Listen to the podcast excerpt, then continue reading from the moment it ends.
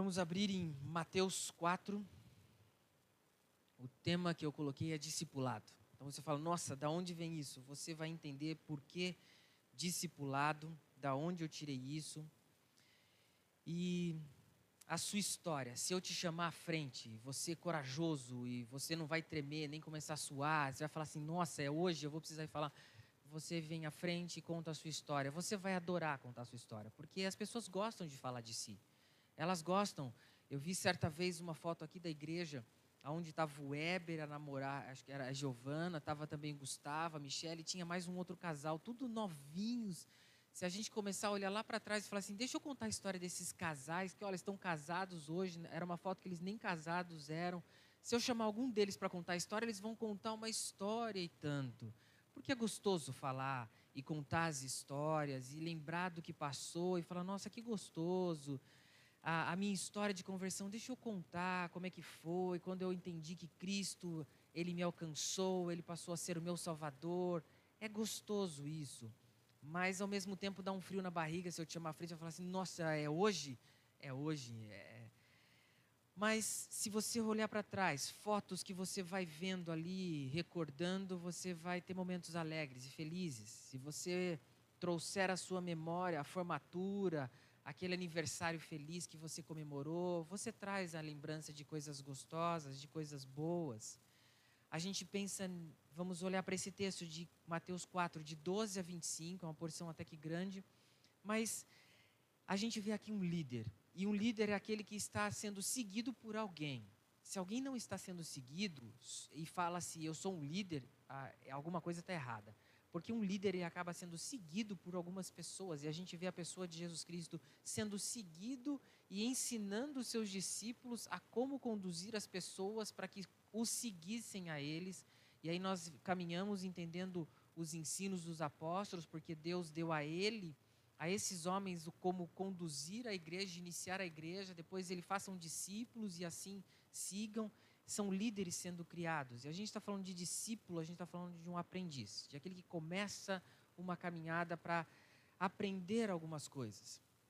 E Jesus ensina muita coisa nesse texto. Eu começo a estudar um te o texto e vai longe, eu falo, nossa, tem um monte de coisa é, que a gente pode aprender daqui. Mas eu tenho que resumir falar, não, eu vou ter que falar em menos é, de, uma, de uma hora, seus 40 minutos. Essa é a nossa proposta. E Jesus nos ensina a valorizar a mensagem que Ele dá. Ele dá uma mensagem para mim, para você, de sermos verdadeiros discípulos. Então, todos nós devemos ser discípulos, devemos discipular outras pessoas. Eu vou ler por partes e não todo o texto de uma vez só, e tirando conclusões e ensinos de cada parte. A primeira parte dela é conheça a mensagem de Jesus. A gente gosta de contar várias histórias, como eu comecei falando. Mas e a história de Jesus, por se tratar de discipulado, de ensinar pessoas, de mostrar Cristo Jesus? Eu conheço essa história, eu sei dessa história. Então, por isso, o primeiro título, o primeiro ensino é Conheça a mensagem de Jesus. Mateus 4, de 12 a 17, acompanhe na sua Bíblia. Eu tentei deixar tudo NVI aqui, espero que assim esteja acontecendo.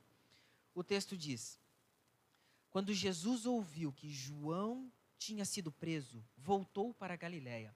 Saindo de Nazaré, foi viver em Cafarnaum, que ficava junto ao mar da região de Zebulon e Naftali, para cumprir o que fora dito pelo profeta Isaías. terra de Zebulon e terra de Naftali, caminho do mar, além do Jordão, Galiléia dos gentios. O povo que vivia nas trevas viu uma grande luz sobre os que viviam na terra da sombra da morte, raiou uma luz. Daí em diante, Jesus começou a pregar: arrependam-se, pois o reino dos céus está próximo. A gente já começa olhando logo no versículo 12. Quando Jesus ouviu que João tinha sido preso, você sabe que terá dificuldades, você sabe que terá problemas em alguns momentos. E aí, como igreja, todos nós, nós ouvimos que pessoas têm problemas, têm dificuldades. E João havia sido preso, preso porque ele havia confrontado Herodes, chamado a atenção dele. E a sua prisão é devido às palavras confrontadoras contra Herodes. Ah, esse homem está me trazendo um trabalho, vou, vou é, prendê-lo. E assim aconteceu. E em Mateus 14, o versículo 3 e 4 diz: Pois Herodes havia prendido e amarrado João, colocando-o na prisão por causa de Herodias, mulher de Filipe, seu irmão, porquanto João lhe dizia: Não te é permitido viver com ela.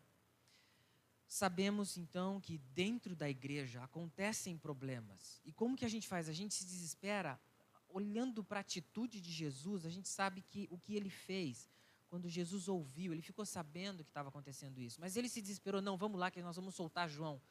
Calma, tem um Deus cuidando de tudo. E eu preciso conhecer esse Deus, saber que Ele está conduzindo tudo de forma maravilhosa. Jesus sabia que ele iria para uma cruz e ele se mantém fiel e firme naquilo que ele foi colocado aqui para nos salvar. João, ele conhecia a mensagem. João 3, 23, 26, João 3, 26, ele diz assim: Eles se dirigiam a João e lhe disseram: Mestre, aquele homem que estava contigo no outro lado do Jordão, do qual testemunhaste, está batizando e todos estão dirigindo-se a ele. A isso, João respondeu: Uma pessoa só pode receber que lhe é dado dos céus. Vocês mesmos são testemunhas do que eu disse. Eu não sou o Cristo, mas sou aquele que foi enviado adiante deles. Há pessoas que realmente ajudam a unir, mas há pessoas também que ajudam a separar, a trazer dificuldades, a trazer problemas. E é uma realidade que acontece dentro da igreja e eu preciso conhecer a mensagem que Jesus queria trazer. Qual é a mensagem? Isso é importante, isso é precioso. E Jesus reconhecia que havia um local certo para ele estar, e havia um local certo para tudo, não havia dificuldade nenhuma. Em João 4, de 1 a 3, João estava em conflito e Jesus, então, olha o que o texto diz de João 4: os fariseus ouviram falar que Jesus estava fazendo e batizando mais discípulos que João. O ser humano ele joga, olha, aquele pessoa está sendo melhor que você. É verdade. Todos os lugares existem problemas. O texto segue dizendo: embora não fosse Jesus quem batizasse, mas os seus discípulos, você vê que não é muito bem essa história, mas ele está falando que é isso. Quando o Senhor ficou sabendo disso, saiu da Judéia e voltou uma vez mais à Galiléia. Bom, estão falando mal disso, estão condenando isso, estão prejudicando dessa forma, estão fazendo aquilo. Qual é a mensagem que Jesus transmite para nós? Nós precisamos falar dele.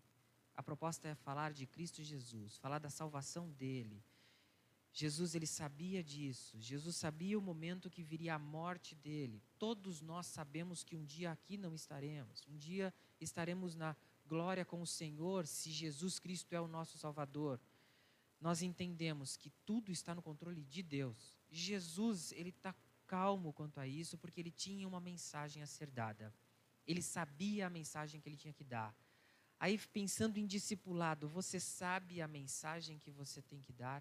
Você entende o quão importante é você conhecer a mensagem que Jesus deseja dar? E aí você fala: não, vou montar um discipulado na minha casa, ou essa pessoa, ou aquela. Você verdadeiramente tem testemunhado Jesus Cristo? Você é alguém que as pessoas olham e falam: eu tenho uma mensagem para dar, e não é minha mensagem, é uma mensagem de Jesus. É isso que é importante. Para você saber as cidades citadas ali, o texto fala de algumas cidades e nós temos a cidade de Galiléia, que foi onde Jesus iniciou seu ministério, ele passou grande parte ali.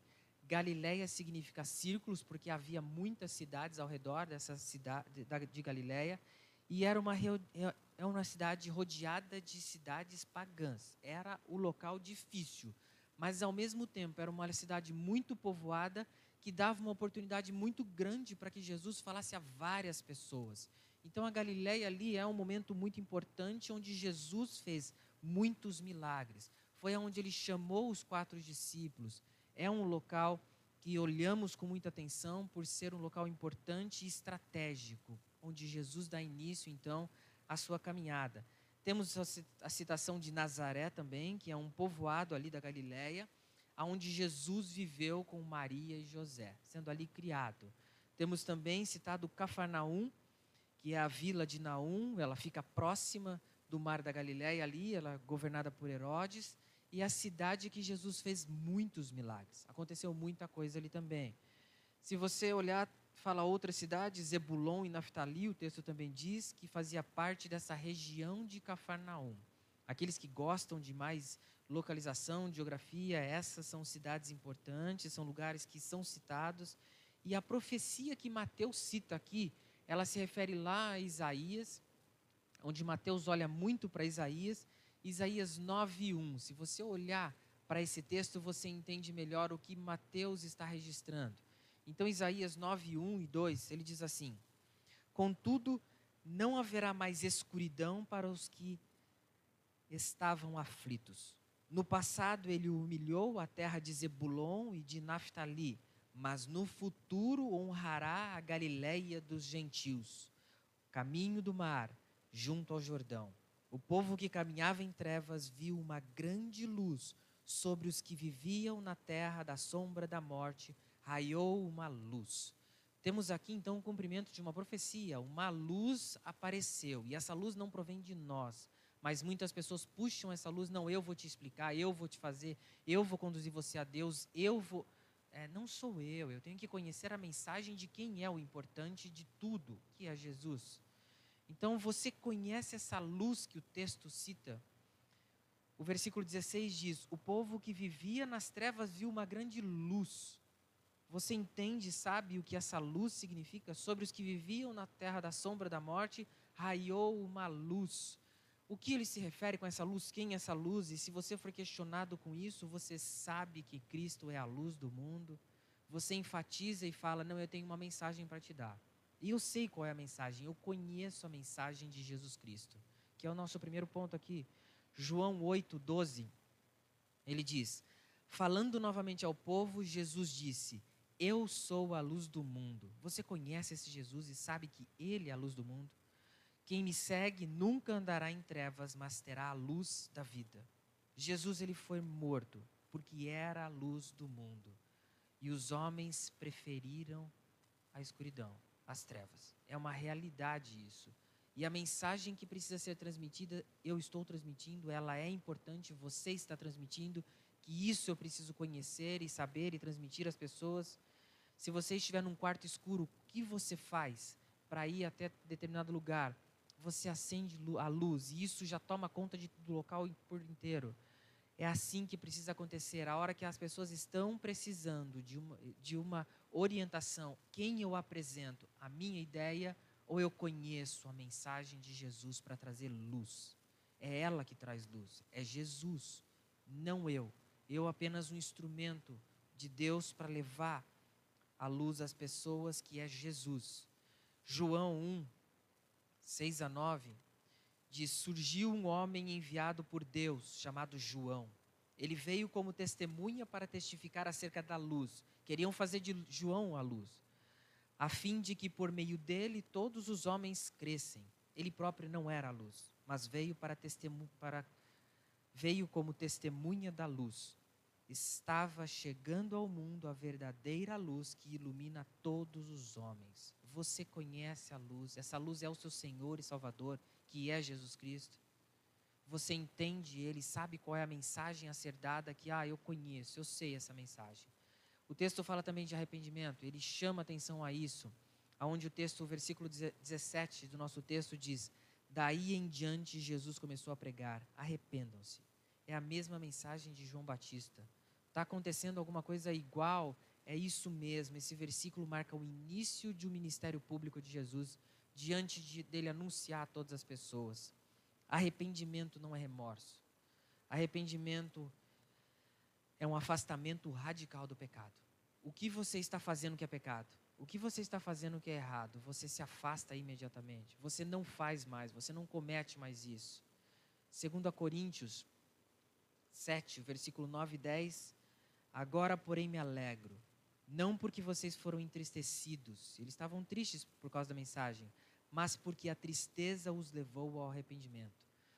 Às vezes vocês ficam tristes, e é uma tristeza que leva a um arrependimento porque você muda ou você continua fazendo errado. O texto segue dizendo: Pois vocês se entristecem como Deus desejava, e de forma alguma foram prejudicados por nossa causa. A tristeza, segundo Deus, não produz remorso, mas sim arrependimento que leva à salvação. E a tristeza, segundo o mundo, produz morte.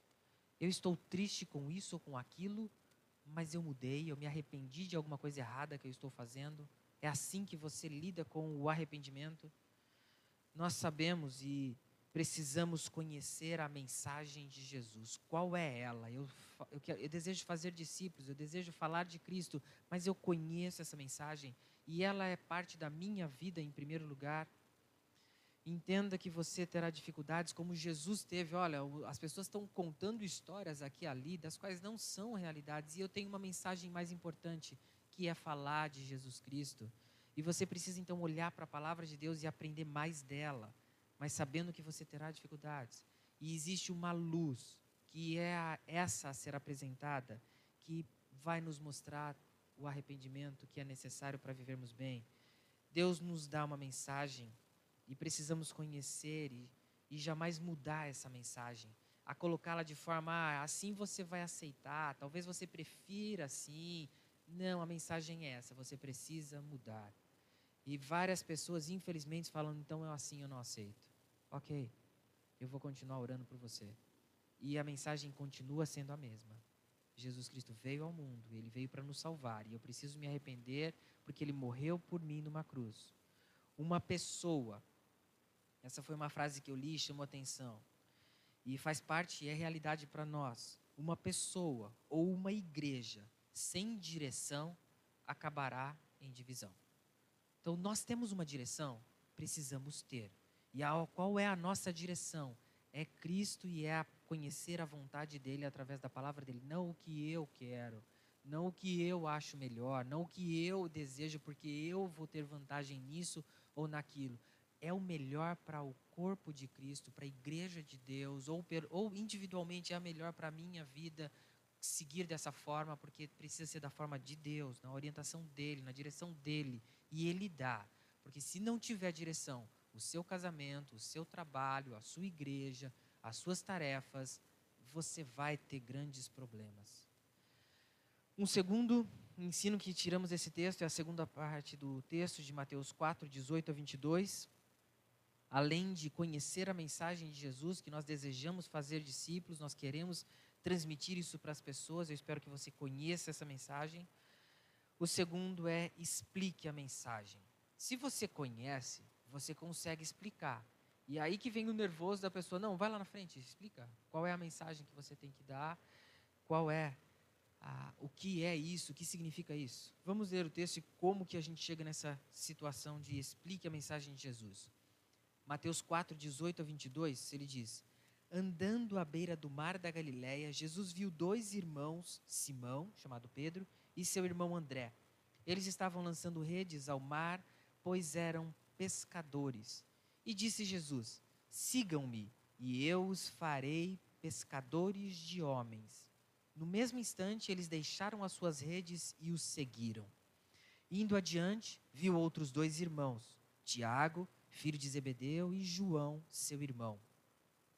Eles estavam num barco com o seu pai, Zebedeu, preparando as suas redes. Jesus os chamou e eles, deixando imediatamente seu pai, o barco, o seguiram. A gente tem nesse texto quatro pescadores. E são reconhecidos esse momento como os representantes do chamado dos doze discípulos. Eles representam esses homens nesse momento. Cada um deles ele foi impactado de forma diferente. Cada um deles tem a sua história. E se você olhar para a história de Simão Pedro, ele tornou-se um grande líder, o apóstolo ali, ele foi crucificado de cabeça para baixo. André, irmão de Simão Pedro, foi quem levou certamente Pedro a Cristo, orientando através a gente vê através de outros textos que ele guiou então e continuou guiando pessoas a olharem para Cristo. Foi uma pessoa importante, ele foi crucificado numa cruz em formato de X, porque ele se achava, olha, se eu sou se eu estou afirmando que a cruz é importante, eu não podia pregar a respeito da cruz sem aceitar que eu fosse pregado numa cruz. Então colocaram ele numa, num formato de X na cruz e o crucificaram também. Tiago foi o primeiro a ser martirizado. E quando eu falo martirizado, um Martin é aquele que ele não negou a sua fé, a sua confiança e ele sofreu penalidades por isso, ele manteve firme a sua fé e não a negou. Por isso a gente chama alguém de Martin, ele se recusa a negar Cristo Jesus. Isso a gente vê em Atos 12. Ele foi então esse, esse primeiro homem a ser martirizado. E João, talvez você conheça mais dele através do Evangelho, através do livro de Apocalipse, mas ele foi aquele discípulo amado, ele quem viveu mais, por isso a gente vê detalhes tão importantes no Evangelho de João, contando coisas que jamais eles falariam enquanto essas pessoas estariam ali vivas, e provavelmente ele foi o único a não ser martirizado, provavelmente. Muitas histórias têm. Mas olhando para esse texto, nós vemos no versículo 18, eles estavam lançando redes ao mar. Uma das coisas importantes que eu vejo e pessoas às vezes vêm ah, eu tenho um chamado de Deus para isso, para aquilo, para aquilo outro, eu vou, Deus me chama para isso, eu quero servir. Deus não chama desocupado. E eu falo, mas o que, que você está fazendo que você entende esse chamado? Ah, não faço nada, eu não consegui ser bombeiro, não consegui ser médico, eu não consegui ser contador, eu não consegui entrar numa empresa aqui, eu não consigo, oh, pastor, eu não dou certo em nada. Então Deus está me chamando. Não funciona assim. Não é assim ministério. Já que você não serve para nada, você vai servir para isso. Deus chama pessoas muito ocupadas, por incrível que pareça, pessoas comprometidas, pessoas sérias. E não, ah, não se, então eu preciso entender onde que Deus deseja me usar para daí seguir ao ministério, para honrar o nome de Deus, se isso for o entendimento que Deus traz a cada um que é chamado. Simão Pedro e André, eles são os primeiros, e observe que o que eles fazem no versículo 20: no mesmo instante eles deixaram as suas, suas redes e o seguiram. Vemos que é uma obediência instantânea, imediatamente. Não tem, ah, eu vou pensar, olha, eu, talvez isso, talvez aquilo. Há uma obediência. E quando você recebe uma orientação que é da palavra de Deus, como você age? Você fala, não, eu vou obedecer mas é daqui a pouco ou é já?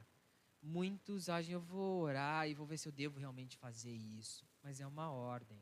Deus está mandando você fazer isso. Você não precisa nem pensar em, você deve fazer.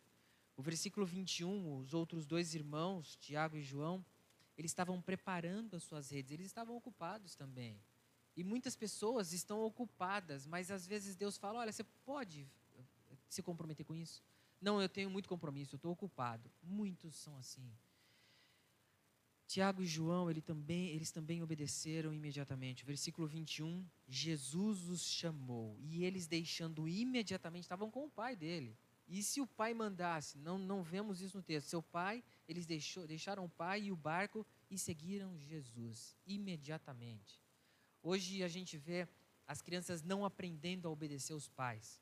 Porque o pai fala uma vez, fala duas, fala três. Filho, você não ouviu? Você não ouviu? O que está acontecendo? As pessoas não estão aprendendo mais o que é obediência e vão falar: olha, você tem um chamado, Deus te manda fazer isso. A pessoa não entende muito. É só pela graça de Deus, o incômodo de Deus, para que isso aconteça e a pessoa entenda que obediência é fundamental na caminhada da vida. No trabalho, isso vai fazer diferença no relacionamento isso vai fazer diferença.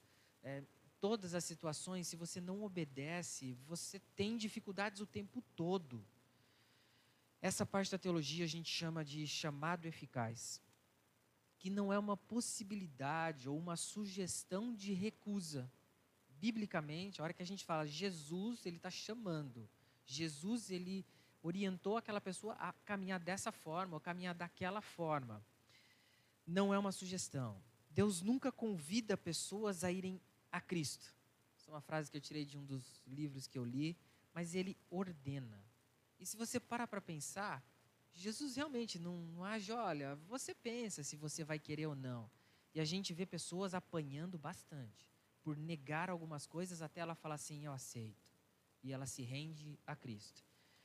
Há um chamado superficial, que ele é externo e muitos entendem e não conseguem entender muito isso, mas há um chamado interno que ele é irrecusável.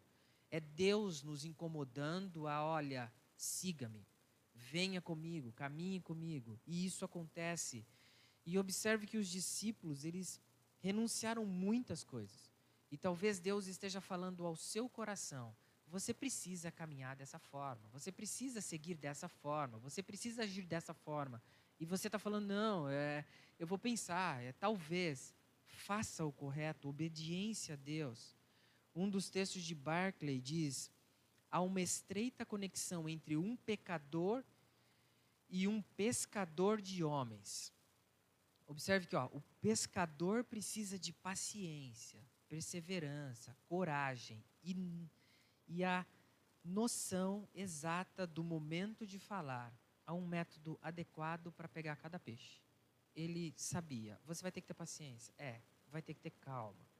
E muitas pessoas não estão entendendo que vão precisar de paciência, de calma, para alcançar pessoas através do discipulado. Quando Jesus ele chama, acontece um rompimento com o passado, onde você fala eu seguirei. E eu seguirei e eu tenho dificuldade, às vezes a gente olha um casal, um, cada um vai para um lado, cada um tem uma forma de pensar, cada um deseja uma coisa, estão sempre separados, estão sempre cada um de um jeito, é, e precisa haver unidade, precisam a, a, se unirem, se fortalecerem. Há uma obediência da palavra de Deus. O namoro, ele começa de determinadas formas e há obediências a serem acatadas, há orientações da palavra de Deus. E quando Jesus chama, olha, façam assim, é a obediência que ele deseja de cada um de nós. Aceitar a Cristo é confiar a nossa vida a Ele, mas sabendo que a nossa morte também é confiada a Ele. Seguir é submeter-se a Cristo, considerá-lo o mestre da nossa vida, aquele que está nos orientando, nos guiando para tudo que viermos a fazer.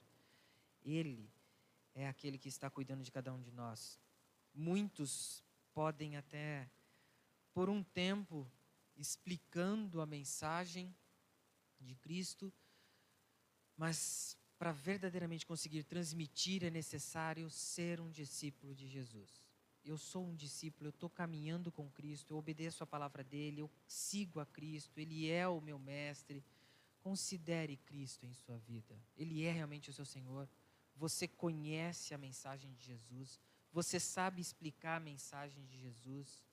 Seguir a Cristo é algo que jamais deve ser ignorado e muitos têm ignorado, muitos têm falhado e quando a gente é convocado por uma autoridade a fazer determinadas coisas, a gente acata. E quando Cristo nos chama, a gente vai falar: vou pensar. Ele é o Rei dos Reis, Senhor dos Senhores, e é digno de exigir qualquer coisa de nós.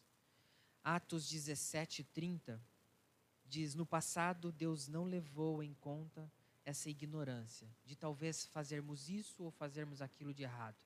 Mas ao saber o que é obediência, saber o que Deus quer de nós, se eu não fizer, eu estarei pecando. Mas agora ordena que todos, em todo lugar, se arrependam. Deus dá uma mensagem e você só conseguirá explicar se verdadeiramente aceitar Cristo, se Ele for o seu Senhor. Senão você não vai conseguir. Um terceiro e último ensino que tiramos desse texto: dependa da mensagem de Jesus. Mateus 4, os versículos 23 a 25, ele diz: Jesus foi por toda a Galiléia, ensinando nas sinagogas deles, pregando as boas novas do reino e curando todas as enfermidades e doenças entre o povo. Notícias sobre ele se espalharam por toda a Síria e o povo lhe trouxe todos os que estavam padecendo vários males e tormentos, endemoniados, epiléticos, paralíticos, e ele os curou Grandes multidões o seguiam, vindas da Galiléia, Decápolis, Jerusalém, Judéia e da região do outro lado do Jordão, aonde Jesus estava rodeado, tá todo mundo indo ver quem é esse Jesus. E nós desejamos que as pessoas conheçam Cristo, nós desejamos fazer discípulos, mas eu dependo dele. É essa a proposta. Nós dependemos dessa mensagem de Jesus ou a pessoa tem que ser transformada por mim? eu estou falando, então vai acontecer, as coisas vão mudar porque eu estou falando. Não funciona assim. Não sou eu quem manda, é Deus, é a palavra dele que nos orienta. Jesus ele vem pregando para derrotar uma ignorância que estava acontecendo no meio do povo, mal entendidos um monte que tinham ali, problemas de monte, e também ele fala, tratou do sofrimento humano. ele estava ensinando nas sinagogas. O versículo 23 nos diz. E a gente tem ali o templo era um lugar de sacrifício. Ele ficava em Jerusalém, havia um templo. Sinagogas haviam montes e cada comunidade tinha uma sinagoga. É como se cada comunidade tivesse uma faculdade, tivesse alguns lugares ensinando a palavra de Deus. Então, Jesus ele ia na sinagoga, onde ensinava, ele falava da palavra de Deus, era lido o texto, explicado o texto. Então o texto diz que ele ensinava, ele pregava, ele curava, acontecia muitas coisas. E a pregação, ela derrota toda a nossa ignorância quanto ao povo que todos nós estamos aprendendo continuamente com a palavra de Deus. Mas enquanto não nos colocarmos diante de, olha, o que o texto nos diz, o que eu aprendo com isso, continuaremos ignorantes quanto aos ensinos da palavra de Deus o ensino que ele estava transmitindo derrotava esses mal entendidos que acontecia no povo. Será que deve fazer isso? Será que eu devo viver dessa forma? Será que eu devo fazer aquilo? Será que eu... ele tirava todos esses mal entendidos e cura, amenizava um sofrimento humano com o propósito de que eles entendessem quem era o filho de Deus, quem era o Messias, quem era o ungido, quem era o prometido. Temos a doença ocasional e temos uma doença crônica. A doença ocasional é saber, você e eu estamos envelhecendo.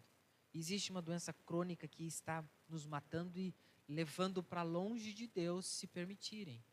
Mas se olharmos para esse Jesus e falar, Ele é o nosso Salvador, Ele é o nosso Senhor, eu aceito Ele como o meu Senhor, aquele que morreu numa cruz por mim, essa doença crônica que está levando muitos ao inferno, ela é sanada Jesus ele cura a doença da alma e do corpo. Cura necessidades espirituais e necessidades físicas. Essa cura espiritual é a que vai durar o resto da nossa vida, se aceitarmos Cristo. Jesus ele falava dos mestres dos mestres. Ele é essa pessoa, ele é o mestre. Ele é aquele que era o mensageiro naquele momento, mas ele também era a mensagem que estava sendo dada. Ele era o professor, mas ele era o conteúdo do que estava sendo dado. Jesus não ensinou a doutrina dos rabinos, daqueles homens importantes da época, nem os pensamentos importantes, mas ele ensinou a palavra de Deus. Ele ensinou o que é importante. Mostrou que ele era o cumprimento de toda a esperança que foi falada no Antigo Testamento, que falava dele. Jesus ele pregava o evangelho da graça, que chama o homem ao arrependimento para o reino da luz, que essa luz é Cristo.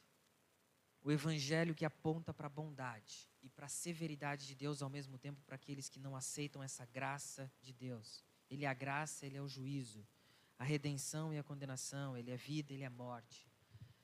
O evangelho não é uma criação humana, mas é um presente de Deus. Mas muitas pessoas não conseguem viver isso, não conseguem aceitar isso, e não buscam conhecer mais esse Deus. O evangelho é o poder de Deus para a salvação de todos aqueles que creem. Você conhece Jesus Cristo, você sabe quem é o autor da mensagem. Tiago 4,15 ele diz: Se o Senhor quiser, viveremos e faremos isto ou aquilo. A sua vida depende de Deus. Você já entendeu? Olha, a gente não tem o controle de tudo. Eu fui chamar a preletora para o retiro de mulheres e ela respondeu e eu falei: A senhora está certa.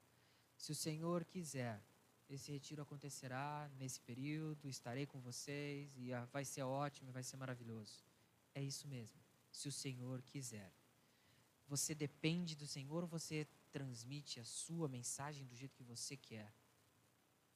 Depender de Deus é algo que devemos praticar todos os dias.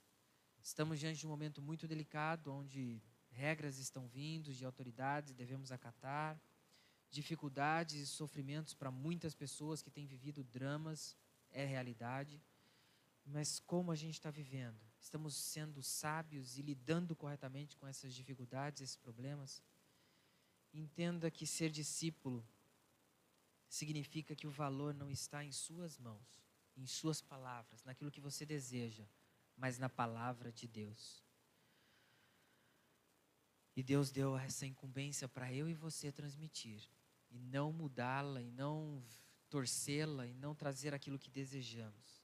Depender de Deus é depender da Sua palavra. Enfim, que você conheça a mensagem de Jesus. Se você quer fazer discípulos, ótimo, mas você conhece Jesus? Explique a mensagem de Jesus, dependa da mensagem de Jesus. A sua semana, eu desejo que seja uma expressão desse amor de Deus. Como você tem vivido, como você tem falado, como você tem conduzido as coisas que você faz. Você tem sido uma expressão do conhecer Jesus, de explicar, de verdadeiramente depender dele.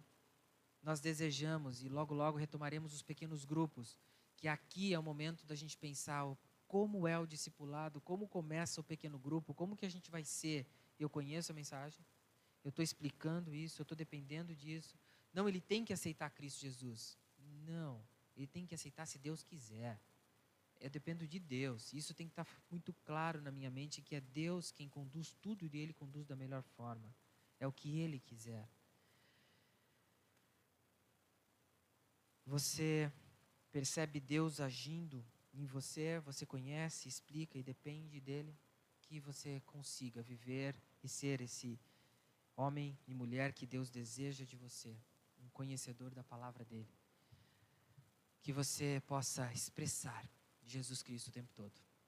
Você já tomou essa decisão de aceitar esse Jesus Cristo que veio no início desse de Mateus, ele explica a vinda dele, já está muito claro que ele nasceu, ele veio e ele começa então o seu ministério.